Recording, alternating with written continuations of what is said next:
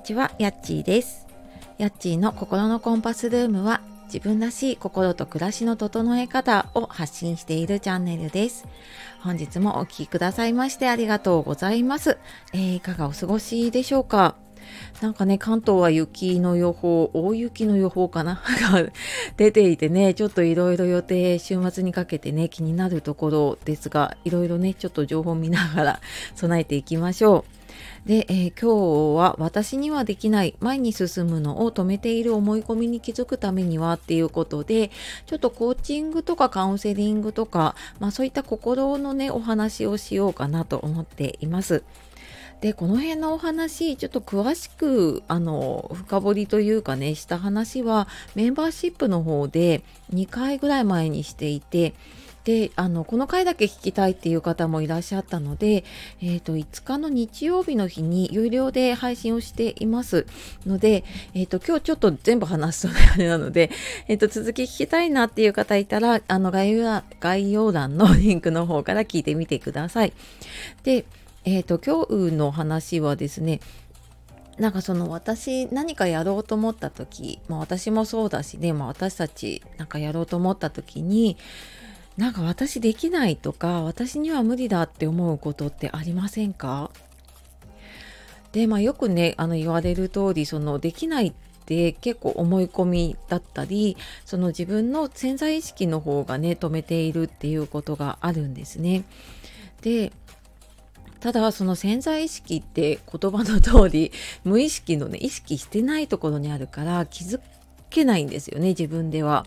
だからなんか本当にできないって思ってるのが自分自分というかね私にはできないっていうことのなんでこのできないと思ってるかっていうのはわからないんだけれどもちょっとその思い込みを揺らすようなことうん例えばなんかそれって本当なの？っ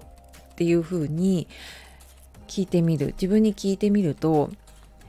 ちょっとなんか揺れませんか？あれ本当にそうかなとかっていう風に。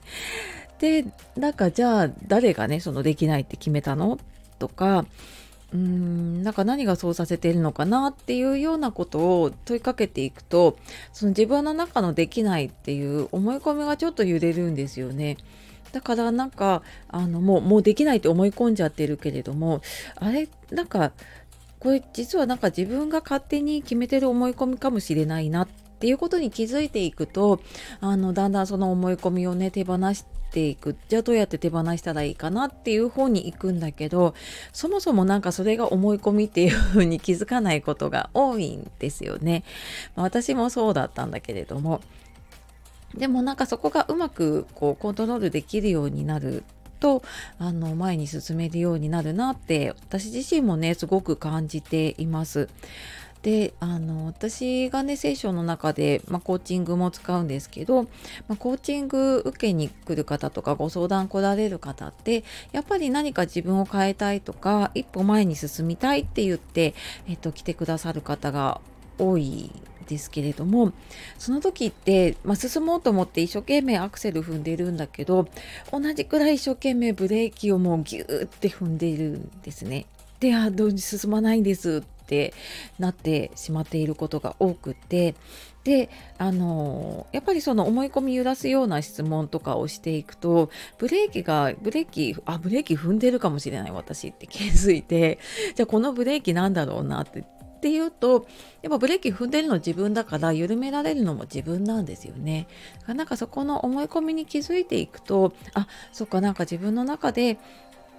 こういう風にすればあのブレーキが緩めていくんだなってなるともうあのアクセルは自分で踏もうとしていけるのであの前に進めるようになっていくんですよね。っていうことであの結構ね自分の思い込みでそうやって止めてしまっていることが多くって私もなんかそれでねずっともう何年も悩んでたりとか同じところぐるぐるしちゃうことがあってで、まあ、ただあの私もコーチングずっと受けてきたりとかねあの心理学とか学んでくるとだんだん自分でねあのあとかこういうふうにやるんだっていうのを実際受けてみるとやっぱりわかるなっていうところがあるので、まあ、なんかあの全然これ私がっていうわけじゃなくてなんかその止まってる時って誰かに話してみるとか、まあ、そういうコーチング受けてみるとかってすごくあの有効だなって私も感じているので